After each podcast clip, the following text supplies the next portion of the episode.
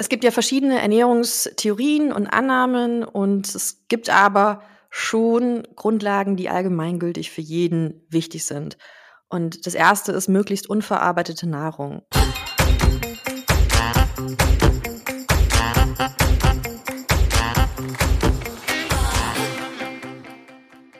Willkommen zu einer neuen Folge des Finanzhelden Podcast Schwungmasse. Ich bin Katharina und freue mich auf unseren heutigen Gast, denn heute geht es um ein Thema, ähm, ja, was ich sehr gerne mache. Es geht ums Essen, um die Ernährung und ich bin schon ganz gespannt, was ich heute alles lernen werde und was wir dir als Hörerin auch mitgeben können, denn ich spreche mit Marina Lommel und sie ist Ernährungswissenschaftlerin und Unternehmerin.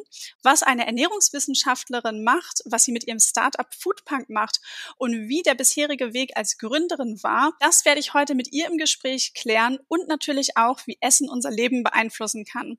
Marina, schön, dass du heute da bist und ich starte direkt mit der ersten Frage. Was hast du heute Morgen gegessen? Hi Katharina, danke für die Einladung. Heute Morgen habe ich einen ähm, ein Porridge mit etwas Proteinpulver, ähm, Banane und Heidelbeeren gegessen, denn ich äh, habe davor heute zweieinhalb Stunden Sport gemacht weil ich Bock hatte. Richtig gut. Ich habe heute äh, geskippt den Sport, weil ich noch äh, meine Beine noch schwer sind vom Wochenende. Da bin ich nämlich zehn Kilometer mal gelaufen, ähm, auch wenn ich an meiner Zeit noch arbeiten will. Aber es tut dann doch gut, sich mal so richtig auszupowern. Ähm, jetzt habe ich im Intro gesagt, du bist Ernährungswissenschaftlerin. Was macht man da so genau?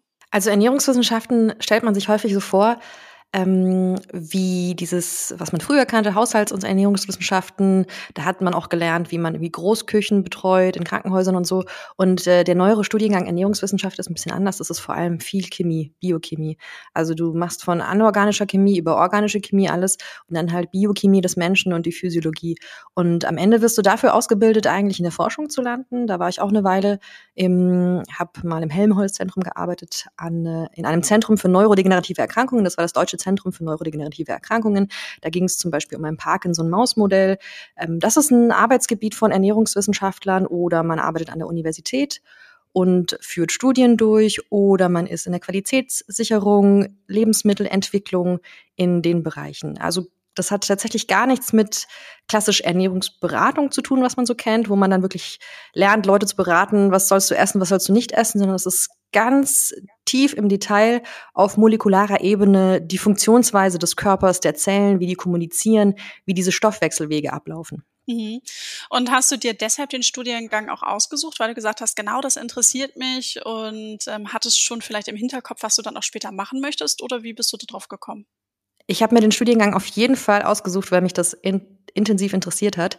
Und ich habe mir nie Gedanken darüber gemacht, was ich später damit machen kann. Ich wollte einfach was studieren, was mich total fasziniert und was mir Spaß macht. Und ich hatte mich auch für den Studiengang Medizin beworben, hatte auch einen Platz in dem Bereich und habe mich dann aber entschieden, dass ich Ernährungswissenschaft studieren möchte, weil ich im Bereich Medizin nicht alle, ja, alle Themenbereiche interessant fand. Zum Beispiel wollte ich nicht in die Orthopädie und ähm, finde halt gerade diese molekularen Mechanismen und die Biochemie spannend und das war einfach nochmal intensiver im Studiengang Ernährungswissenschaft. Mhm.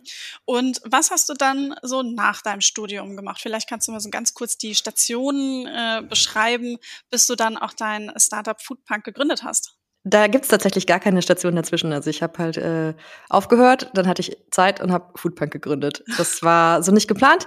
Ich habe vorher relativ viel nebenher gemacht. Also ich habe mit 16 angefangen beim Fernsehen zu arbeiten, war dann erst äh, Assistent, ähm, ja, Kabelhilfe hieß es damals, dann später Aufnahmeleitung. Das war so die erste, ich sag mal, leitende Position mit 20. Später habe ich in der Wissenschaftsredaktion von einem Münchner äh, Radiosender gearbeitet und ähm, war dann dort erst Redakteurin, dann ähm, auch Radiomoderatorin für die Wissenschaftsredaktion. Das war so ein Studentenradiosender und später dann Redakteur vom Dienst und Chef vom Dienst und konnte auch nochmal lernen, wie man Teams eigentlich leitet. Und ähm, parallel zum Studium war ich im Helmholtz-Zentrum, auch glaube ich ein halbes Jahr, habe dort eben an dem Parkinson-Maus-Modell gearbeitet und fand auf der einen Seite diese Wissenschaftskommunikation sehr spannend und auf der anderen Seite auch die Arbeit im Labor sehr spannend. Aber bei beidem hat mir ein bisschen was gefehlt. Also im Labor hattest du halt viele lange Arbeitstage und Wochenenden, wo du einfach von rechts nach links pipettiert hast. Und ähm, so spannend die Forschung ist, so wenig hat mich quasi dieser Alltag an sich erfüllt. mit der praktischen Laborarbeit. Und auf der anderen Seite gab es die Wissenschaftsredaktion, fand ich sehr spannend, aber im Format Radio, wo wir waren, relativ oberflächlich, weil du dich maximal mit drei Minuten einem Thema widmen konntest und das einfach zu schnell abgehandelt war. Und da habe ich mir mit Foodpunk einfach den Platz geschaffen, wo ich von der Faszination Ernährung und Biochemie und menschlicher Stoffwechsel schreiben konnte, in der Tiefe, in der ich das gerne hätte. Und so ist Foodpunk entstanden. Tatsächlich habe ich, ich glaube am 31.12., ja, am 31.12.2014 habe ich meine Bachelorarbeit abgegeben. Ich stand bei meinem Professor vor der Tür, habe ihm die Arbeit in die Hand gedrückt und er hatte sein Kind auf dem Arm und hat gesagt, seine Frau sucht gerade den letzten Raclette-Käse der Stadt. Das war so mein Studiumsende und ähm, am 15. Januar habe ich, glaube ich, das erste Mal auf der Foodpunk Facebook-Seite was gepostet. Das waren also zwei Wochen zwischen Abgabe und der Entstehung von Foodpunk. Okay, das heißt, ähm, du sagst jetzt, da gab es eine Facebook-Seite. Ist die dann zwei Wochen später entstanden? Gab sie schon während des Studiums? Also wie ist irgendwie dann sozusagen der Zünder gekommen, dass du dich mit Foodpunk beschäftigst und auch wie ist da der Name dann auch entstanden? Tatsächlich ist Foodpunk aus dem Namen entstanden. Den hatte ich irgendwann ähm, ein Jahr vorher oder so im Sinn und dachte mir, Mensch, das ist so ein Name, unter dem kann ich mir mal vorstellen, dass ich einen Blog habe oder eine Selbstständigkeit und habe mir damals das war irgendwann Anfang 2014 wahrscheinlich, die Website unter dem Namen gesichert und auch ähm, die Facebook-Seite auf jeden Fall. Und habe dann aber nichts damit gemacht, weil ich erst die Zeit haben wollte, dann eine Marke zu registrieren, bevor ich damit halt viel mache. Und das habe ich dann im Januar gemacht, nach dem Studium. Dachte ich mir, Mensch, jetzt kannst du mal die Marke anmelden und die internationale Marke. Und ähm, foodpunk.com habe ich mir damals auch gekauft. Das erste Invest für, ich glaube, 2500 Euro und dachte mir, jetzt habe ich zumindest mal meinen Namen gesichert, jetzt kann ich ja mal loslegen. Okay, also du hast 2500 Euro investiert, wusstest aber zu dem Zeitpunkt eigentlich noch gar nicht so ganz genau, was du machen wolltest. Oder hattest du dann schon äh, so ein bisschen so einen Plan? Ich wusste, dass ich individuelle Ernährungsberatung unter dem Namen Foodbank anbieten will. Noch nicht im Detail in welcher Form, das hat sich in den ersten Monaten entwickelt. Und war mir aber sicher, dass ich auf jeden Fall wenn ich schon die nationale Seite habe, auch dringend die internationale Seite brauche. Sehr gut, also direkt groß gedacht und losgelegt. Und jetzt haben wir ja schon äh, den Namen von deinem Unternehmen ein paar Mal gesagt. Vielleicht magst du mal kurz erklären für alle, die Foodpark noch nicht kennen, was macht ihr denn jetzt so genau oder welche Dienstleistungen, was bietet ihr an? Wir machen maßgeschneiderte Ernährungsprogramme und zwar nicht klassisch wie viele Ernährungs-Apps nur im Bereich Abnehmen, wo es heißt, ähm, du kriegst einen Abnehmen-Ernährungsplan, sondern wir gehen wirklich höchst individuell auf jeden Menschen ein und du kannst bei uns auch mit Vorerkrankungen kommen. Wir haben Ernährungswissenschaftler im Team, die den Plan dann wirklich höchst genau erstellen. Auch wenn man Hashimoto hat oder Diabetes hat, bekommt man den passenden Plan. Wir haben einen hohen Grad an Individualisierung, den es sonst nicht gibt und gleichzeitig eine enorme Rezeptvielfalt, die das Ganze halt wirklich auch spaßig in der Durchsetzung macht und immer wieder Wissensinhalte, dass du quasi lernst, warum machst du eigentlich was. Und das ist kein klassisches 30 Tage Booty Challenge Dingsprogramm, sondern es ist halt wirklich eine Ernährungsumstellung und die gelingt unseren Teilnehmern besonders gut, auch weil wir eine große Community haben mit mittlerweile über 100.000 Leuten, die sich selber als Foodpunks sehen. Und ein Foodpunk ist jeder, der die Ernährung in die eigene Hand nimmt und die Sachen ein bisschen anders macht. Weil man kennt es vielleicht, wenn man die einzige Person ist, die jetzt versucht, sich ein bisschen gesünder zu ernähren, dann kommen dann oft die Kollegen und sagen, ja Mensch, wieso kommst du jetzt nicht mit zur Dönerbude oder was machst du? Oh, wieso machst du jetzt hier so dein eigenes Special-Ding da mit deinen Tupperboxen? Und dann fühlt man sich ein bisschen als Außenseite und wir wollen, dass die Leute sich aber positiv fühlen mit dem Anderssein in Bezug auf ihre Ernährung. Hm, wo du gerade diese Tupperboxen erwähnst, ich hatte eben gerade vor der Aufnahme äh, ein digitales Meeting mit meinen Kolleginnen und Kollegen.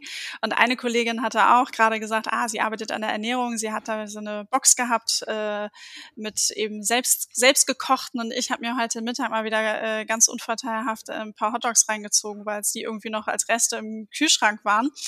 Ähm, wenn ich jetzt bei dem Programm mitmachen wollen würde, wie kann ich mir da so einen Ablauf irgendwie vorstellen? Du hast schon gesagt, das wird alles sehr individuell zugeschnitten Daten, ihr arbeitet da wirklich äh, mit wissenschaftlicher Basis. Wie konsumiere ich denn die Infos? Habe ich irgendwie, habt ihr eine App an den Start gebracht? Läuft das auf der Webseite? Wie, wie klappt das? Mhm. Genau, also als ich angefangen habe, gab es natürlich noch keine App. Ich habe dann am Anfang die Logik dahinter in Excel automatisiert, habe die Rezepte entwickelt und es war der erste Schritt, das MVP, war quasi so ein ähm, Word-Dokument, dann später ein PDF-Dokument. Dann haben wir aber irgendwann die finanzielle Grundlage gehabt, die App zu entwickeln. Die ist Anfang 2019 an den Start gegangen und die macht das Leben wirklich einfach. Also du wenn du dich dafür entscheidest, bei uns ein Ernährungsprogramm zu buchen, dann wirst du nach der Buchung einen Fragebogen bekommen und dort wird halt ganz genau abgefragt, was ist das wichtigste Ziel? Gibt es irgendwelche Lebensmittel, die nicht auf den Speiseplan dürfen wegen einer Allergie oder weil man sie einfach nicht mag? Gibt es irgendwelche Vorerkrankungen? Wie ist die Aktivität? Und der Fragebogen wird dann von einer Ernährungswissenschaftlerin oder einem Ernährungswissenschaftler bei uns durchgearbeitet. Und dann wird anhand äh, des großen Rezeptportfolios, was wir haben, der Plan erstellt. Wir haben mittlerweile über 4000 Rezepte, weil wir auch eine eigene Rezeptredaktion haben. Und jedes Rezept, was im Ernährungsplan landet, wird nicht nur nach den Lebensmitteln Wünschen ausgewählt, sondern auch exakt berechnet. Das heißt, es gibt nie für zwei Personen denselben Ernährungsplan, sondern jeder Ernährungsplan passt exakt genau auf den Bedarf an Kohlenhydraten, Protein und Fett, den man braucht, um das eigene Ziel möglichst gut zu erreichen. Das heißt, du hast dann eine App, kannst dort auf deinen Ernährungsplan zugreifen. Damit ist es aber noch nicht getan. Du wirst auch Teil der Community und findest eben dort Menschen, die in derselben Situation sind, die vielleicht dasselbe haben, die vielleicht auch ein Lipödem haben und wissen, wie es ist, oder die vielleicht auch Schichtarbeit haben und einfach in derselben Situation sind oder das schon irgendwie durchgemacht haben und eine Lösung für sich haben und inspirieren können. Oder Menschen, die drei Kilo abnehmen wollen, Menschen, die 30 Kilo abnehmen wollen, Menschen, die einfach zunehmen wollen. Also die unterschiedlich, unterschiedlichsten Personen, die sich gegenseitig motivieren können. In der App, wenn wir da nochmal zurückgehen, hast du den Ernährungsplan und kannst auch dann, ähm, ja, du musst keinen in Stein gemeißelten Plan verfolgen, sondern du hast eine gewisse Flexibilität. Du kannst den Wochenplan auf dich anpassen. Du kannst zum Beispiel sagen, Mensch, ich will immer montags ein paar Sachen vorkochen, dann muss ich nicht jedes Mal mich da an den Herd stellen, sondern ich habe direkt fünf Portionen. Und ähm, du kannst auch die Gerichte, die wir vorschlagen, nochmal tauschen. Weil du immer sicher sein kannst, dass alles, was du siehst, egal welches Rezept du da findest in deiner App, exakt zu dem passt und genau für dich berechnet ist. Das heißt, du kannst nichts falsch machen. Und wenn du mal irgendwie eine Zutat nicht zu Hause hast, kannst du mit einer einfachen Funktion die in dem Rezept einfach austauschen. Wenn du jetzt sagst, Mensch, es ist Frühling und da ist Spargel drin und ich habe aber keinen bekommen und jetzt will ich Karotten stattdessen, dann sagt dir die App, wie viel brauchst du eigentlich davon, dass es halt passt zu dem, zu dem, was dein Körper braucht. Und ähm, darauf folgend fühlst du dich halt besonders gut, weil du dem Körper endlich genau das gibst, was er braucht. Du kannst auch ja, praktische Sachen machen, wie mit einem Klick die Einkaufsliste für die nächste Woche erstellen und auch eigene Gerichte kreieren mit einem Baukasten, wo du dann immer siehst, wie viel brauche ich eigentlich von was für meinen Körper und dann kannst du selber kreativ werden, deine Rezepte speichern und dich auch mit der Community austauschen, wer halt ja gute Ideen hat, wie man seine heißgeliebten eigenen Rezepte umbauen kann, dass sie halt foodpunkifiziert werden. Alles klar. Aber jetzt so 100.000 Menschen in der Community, 4.000 Rezepte äh, habe ich noch abgespeichert. Du hast gesagt, du hast mehrere Ernährungswissenschaftlerinnen und Ernährungswissenschaftler im Team am Start. Ähm, wie viele Menschen seid ihr denn mittlerweile eigentlich? Wir sind jetzt 25 bei uns im Slack-Channel. Okay. Plus externe also. von Agenturen. Okay. Und jetzt ähm, hat man schon gesehen, von der ersten Aktivität äh, im Januar 2015 in einer Facebook-Gruppe bis heute, äh, wir schreiben das Jahr 2021, ähm, eine wahnsinnige äh, Transformation. Das ist unglaublich äh, viel passiert. Jetzt will ich noch mal so ein bisschen an den Gründungszeitpunkt zurück. Wie hast du dich denn da auch finanziell dann darauf vorbereitet? Also für 2500 Euro hast du ja vorhin verraten, wurden dann schon mal die, äh, die Rechte gesichert. Ähm, wie ging es dann weiter? Genau, das war das erste Investment. Ich hatte dann die Facebook-Seite und habe einfach mit Rezepten und Artikeln oder kurzen Post damals zeigen wollen, wie spannend die Biochemie ist. Bin in ein paar Facebook-Gruppen reingegangen, um zu sagen, Mensch, äh, ich bin Ernährungswissenschaftlerin, will euch ein bisschen was über diese Themen erzählen. Wenn ihr möchtet, könnt ihr dieser ganzen Sache folgen. Hab dann an der Website gebastelt. Die ist am 15. Februar online gegangen. Dann hatte ich 400 Facebook-Follower und habe äh, meinem Arbeitgeber beim Fernsehen gesagt, dass ich jetzt kündige, weil ich das Vollzeit machen werde. Ähm, der Job war eigentlich ganz gut bezahlt, fand ich. Also das war schon mehr, als ich danach in den ersten Monaten hatte. Und habe dann beschlossen, dass, wenn ich das richtig machen möchte, dass ich definitiv auch eine GmbH gründen möchte. Ich hatte dann die schöne Möglichkeit, mein Papa hatte irgendein Auto, glaube ich, zu der Zeit verkauft und konnte mir diese 12.500 Euro leihen, die man braucht als Einlage für die GmbH. Ich hätte auch die Option gehabt, eine UG zu gründen mit einem Euro. Dann hätte man über die Zeit auffüllen müssen, aber ich wollte ernst genommen werden und habe eine GmbH gegründet und hatte zum Glück die Möglichkeit. Und habe dann die ersten Monate bis Juni, glaube ich, an, am Angebot gearbeitet, habe mir ab Tag eins aber Gehalt ausgezahlt. Ich habe also wirklich Tag und Nacht daran gearbeitet und dachte, ich will das jetzt aber wirklich richtig aufziehen, auch wenn ich alleine bin, habe mir 800 Euro Gehalt im Monat ausgezahlt, weil das gerade so die Schwelle, glaube ich, die steuerfreie Schwelle war. Und habe dann in den ersten Monaten daran gearbeitet. Bis im Juni, glaube ich, der Online-Shop ja, live gegangen ist, mit dem ich dann die ersten 2,60 Euro verdient habe. Okay, eine Schokolade. Verdient man 2,60 Euro? Da gab's äh, so Bio-Schokolade im Sortiment. Und okay. äh, ein Mitbewerber hat die bestellt, ich glaube, um zu gucken, ob der Shop rechtssicher ist. Und dann bin ich so erschrocken, dass ich denen natürlich sofort die Schokolade geschenkt habe. Und ähm, etwas später, ich glaube, das müsste September oder Oktober gewesen sein, ist dann die erste Variante des individuellen Ernährungsplans an den Start gegangen. Wirklich noch ohne Fotos, Rezepte, aber schon individuell berechnet auf jede einzelne Person. Mhm. Also gab es keine Finanzierungsrunden. Du hast das sozusagen aus ähm, eigener Kraft beziehungsweise eben mit einem ersten familiären äh, Kredit dann sozusagen gestemmt. Und wie ging es dann im Laufe der Zeit weiter? Also ähm, zu so einem Startup gehört es ja auch immer dann dazu, dass man dann erstmal ein bisschen in, in Vorleistung auch gehen muss, weil gerade wenn du dann eben Menschen eingestellt hast, hast du das angepasst an dann die Gewinne, die du gemacht hast und hast gesagt, okay, jetzt gehe ich einen Schritt weiter oder hast du dann immer noch ähm, selbst nachfinanziert? Das äh, ohne externe Finanzierung zu machen, war am Anfang die ein, einzige Möglichkeit. Und da ich mir keine Designagentur leisten konnte, habe ich halt Ernährungspläne als Word-Dokument verschickt. Und als ich mir die erste Designagentur leisten konnte, haben wir das halt etwas aufgehübscht und eine Corporate Identity sozusagen aufgesetzt. Und das lief aber dann sehr gut. Also äh, das war dann schon ein Zustand, wo ich dachte, Mensch, Gut, dass ich jetzt nicht Ernährungswissenschaftlerin gewesen geworden bin in einem Angestelltenverhältnis, weil das, was ich jetzt pro Monat an Umsatz habe, ist schon mehr, als ich dort verdienen könnte. Ist nichts, was mehrere Mitarbeiter trägt, aber für mich selber war das sehr beeindruckend und ich habe aber trotzdem ja fast zwei Jahre, eineinhalb Jahre gewartet, bevor ich eine Mitarbeiterin angestellt hatte. Es haben relativ früh Praktikanten begonnen, sich bei mir zu bewerben und ich hatte aber kein Büro und dann habe ich mit denen halt in Cafés gearbeitet und ähm, eine damalige Praktikantin ist jetzt bei uns ähm, ja die Leiterin der, des Bereichs Ernährungsplanerstellung. Die ist Ernährungswissenschaftlerin, hat damals ihr Praktikum bei mir gemacht und wir hatten ihr Einstellungsgespräch damals noch bei mir zu Hause auf der Couch. Und sie ist dann aber im Oktober 2016 mit mir in das erste kleine 12 Quadratmeter Büro eingezogen. Das hat vielleicht 400 Euro gekostet. Und das war auch so der Zeitraum, wo dann irgendwann der Steuerberater angerufen hatte, meinte, Frau Lommel, Sie müssten jetzt mal Ihr Gehalt ein bisschen erhöhen, weil mit den 800 Euro, das wirkt irgendwie nicht so realistisch. Mhm. Dann hatte ich, ähm, genau, eine, da immer mal wieder Praktikantinnen und im Oktober 2016 die erste Vollzeitmitarbeiterin in dem kleinen 12 Quadratmeter Büro.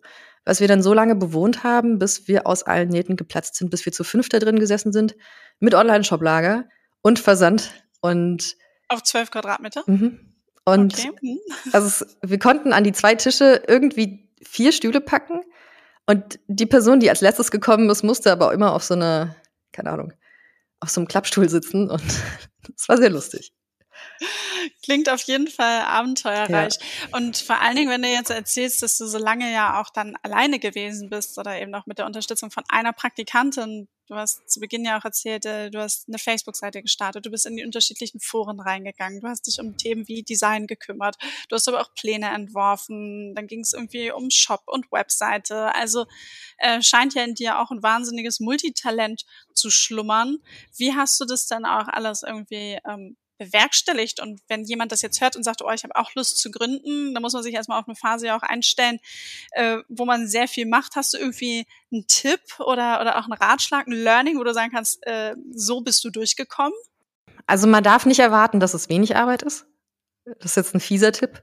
ich habe das ist jetzt, die nackte Wahrheit wahrscheinlich. Das ist die nackte Wahrheit. Ich habe jetzt 2021, ja, das erste Mal seit zehn Jahren zehn Tage Urlaub gehabt. Ohne PC. Ja, oh, genau. Also das ist quasi die nackte Wahrheit dahinter. Und auch vorher, bis wir jetzt an, bei einer Mitarbeiteranzahl angekommen sind, wo sich das Unternehmen gut selbst organisieren kann, das war, ich würde mal sagen, Mitte letzten Jahres, Anfang letzten Jahres hatte ich auch nie ein Wochenende oder einen Feierabend. Also ich habe halt dann echt immer bis Mitternacht oder eins gearbeitet und auch jedes Wochenende. Da hatte ich auch sehr viel Verständnis von den Menschen in meinem Umfeld.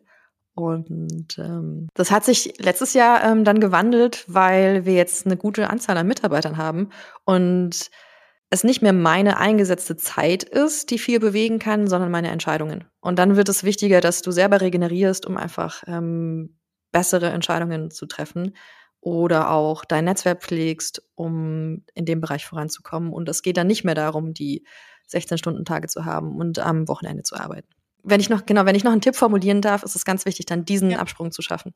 Also diesen Wechsel vom Mitarbeiter im eigenen Unternehmen zum Unternehmer. Hm.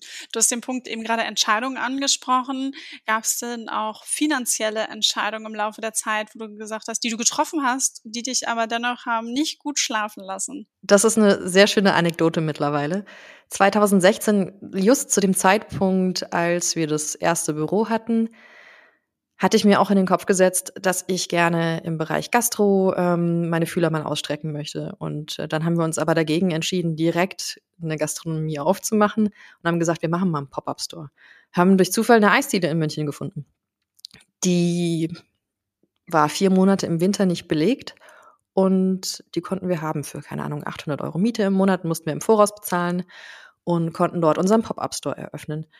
Das war an sich ganz schön, war aber echt ein Ritt. Also es gab tatsächlich keine Zeit in meinem Leben, wo ich so wenig geschlafen habe. Also wirklich bis zu dem Punkt, dass du nur noch drei Stunden pro Nacht schläfst und dir morgens denkst, ich kann mich nur noch in die Dusche legen, weil alles andere geht nicht mehr.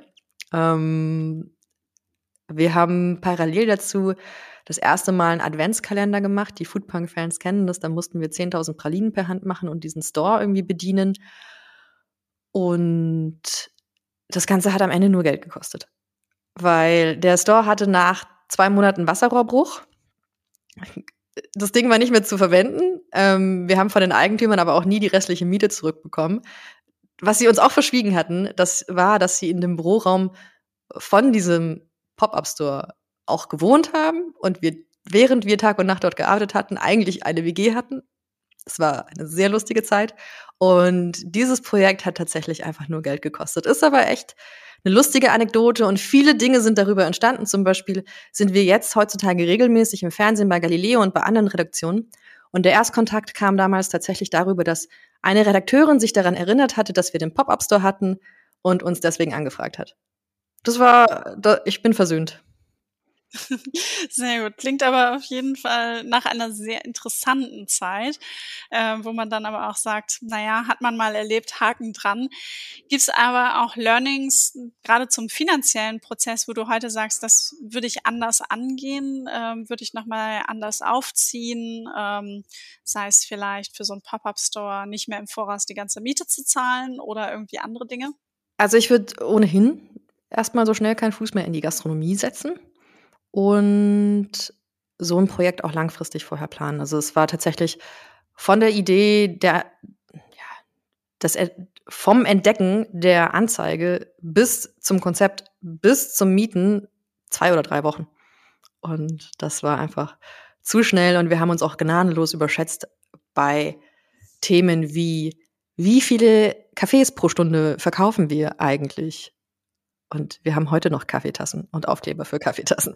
Also die hätten wir auch in den eigentlich geplanten zusätzlichen zwei Monaten nicht verkauft bekommen. Und in so einem Bereich, wenn man wirklich in die Gastro gehen will, braucht man jemanden aus dem Bereich, der sich exakt auskennt, der wirklich helfen kann, genau abzuschätzen, wie viele Stück pro Sorte gehen da pro Stunde über die Ladentheke, was ist realistisch, auch in dem Umfeld, wenn irgendwie zwei Häuser weiter nochmal ein Chibo-Kaffee verkauft.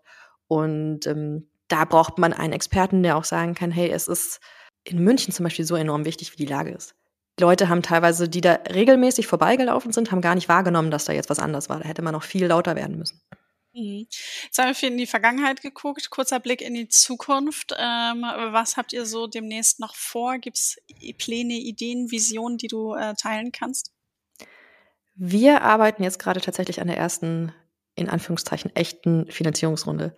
Weil bisher sind wir Families and Friends gefundet. Also es gab hinterher, nein, das stimmt nicht ganz. Als wir ins große Büro mit 200 Quadratmetern gezogen sind und die ersten Produkte für den Lebensmitteleinzelhandel gemacht hatten, haben wir 100.000 Euro KfW-Darlehen in Anspruch genommen, dieses Startgeld. Und ansonsten Family and Friends gefundet. Ich habe zwei Mitgesellschafter in dem Bereich. Und jetzt machen wir aber unsere Finanzierungsrunde. Okay.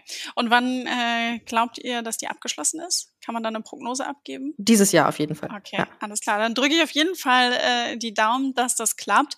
Und jetzt wollen wir aber noch mal ein bisschen tiefer reingehen, weil ich habe ja schon vorhin einen kurzen Einblick in mein Essverhalten gegeben und ich mache heute auch die Folge, um, damit ich was lerne und damit auch hoffentlich unsere ganzen Hörerinnen und Hörer auch noch mal was, ähm, was lernen. Es gibt ja so dieses Sprichwort, du bist, was du isst oder von meiner Co-Moderatorin Maxi, die Oma, die hat immer gesagt, Essen hält Leib und Seele zusammen. Äh, ist das richtig und ist da was Wahres dran? Ja, auf jeden Fall. Also du bestehst am Ende aus verschiedenen Molekülen, sei es jetzt ähm, ja Moleküle, die dann die Aminosäuren zusammenbauen und ähm, deine Zellen zusammenbauen und all das ist früher oder später aus der Umwelt zu deinem Körper geworden. Also entweder am Anfang durch die Muttermilch oder die Nabelschnur und später durch die Ernährung. Also nur auf diesem Wege gelangen die Bausteine in den Körper, die die Zellen und die ganze Substanz aufbauen. Und deswegen ja, man ist definitiv das, was man ist. Und was sind so Stellschrauben, die ich beachten kann? Also wenn du auch so ein bisschen gefragt wirst danach, Mensch, worauf, worauf sollte ich denn auch mal meinen Blick richten? Es gibt ja verschiedene Ernährungstheorien und Annahmen und es gibt aber schon Grundlagen, die allgemeingültig für jeden wichtig sind. Und das erste ist möglichst unverarbeitete Nahrung, weil man muss sich nicht darüber streiten, dass Junkfood und Industriefood dem Körper eher nicht zuträglich ist. Und unverarbeitete Nahrung macht schneller satt, weil wir halt nicht so viele, ich sag mal, mhm. zusätzliche Geschmacksstoffe, Süßungsmittel etc. drin haben. Und der zweite Punkt, der damit eigentlich sehr konform geht, ist wirklich mehr Grünzeug, Obst, Gemüse oder sagen wir Buntzeug auf den Teller zu packen. Und wenn meine Hauptmahlzeit ist, dass man wirklich schaut, dass zwei Drittel des Tellers mit einer ja, Gemüsequelle ähm, belegt sind, weil das fehlt uns viel zu sehr im Alltag. Und ein dritter Punkt ist wichtig in Bezug auf das Hungersättigungsgefühl und auch wichtig für alle, die sagen, Mensch, sie würden gerne ein paar Kilo abnehmen. Das ist der Punkt, nicht die ganze Zeit zu snacken. Also lieber drei gut zusammengesetzte Mahlzeiten am Tag und nicht die ganze Zeit snacken, weil dadurch verlernt der Körper auf die körpereigenen Reserven zuzugreifen. Also man verlernt quasi die Fähigkeit, sein eigenes Fett anzuzapfen und zu verbrennen, weil der Körper es gewohnt ist, dass die ganze Zeit irgendwas von außen reinkommt. Und evolutionär gesehen sind wir schon darauf ausgelegt, dass wir immer wieder Phasen haben mit viel Essen, mit wenig Essen und der Körper lernt einfach wie so ein Hybridmotor von Kohlenhydraten zu zehren, die er aus der Nahrung bekommt, dann von Fetten zu zehren, die er eingespeichert hat und kann so optimal funktionieren. Aber wenn dieses Umschalten nicht mehr funktioniert, also dieses Umschalten von Nahrungsenergie von außen zu meiner eigenen Speicherenergie, dann habe ich ständig Heißhunger. Wenn mir die, ja, wenn die Mahlzeit verdaut ist, kriege ich wieder Heißhunger, weil der Körper kann nicht auf seine eigenen Reserven zugreifen. Und es ist viel schöner, wenn er das wieder kann, und das eben nicht nur in Bezug auf Abnehmen, sondern auch auf die Konzentration. Also wenn ich nicht dieses Heißhungergefühle kriege und hangry werde und irgendwie nur noch an Essen denken kann, dann kann ich mich auch viel entspannter auf das konzentrieren, was ich mache.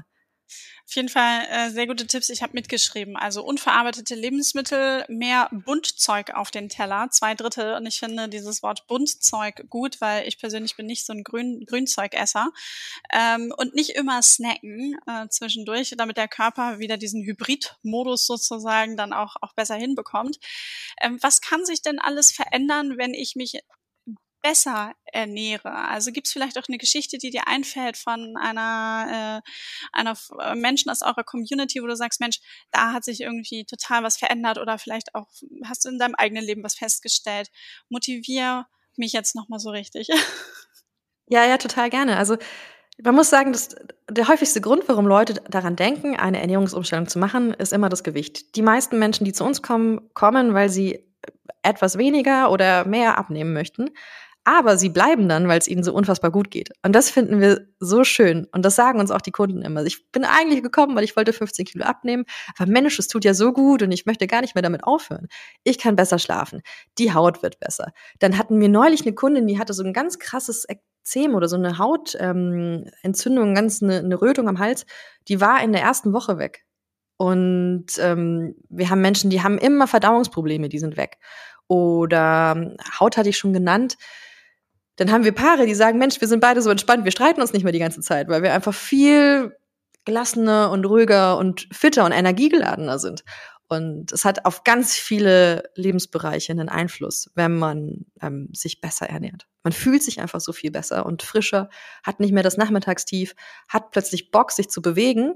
Und wir sind gar nicht äh, ja, ein Programm, was von Tag eins sagt, du musst jetzt dein Fitnesspensum mit einbauen, sondern wir wissen, wenn die Menschen sich mal 30 Tage gesünder ernährt haben, dann kommt der Bewegungsdrang von ganz alleine. Mhm.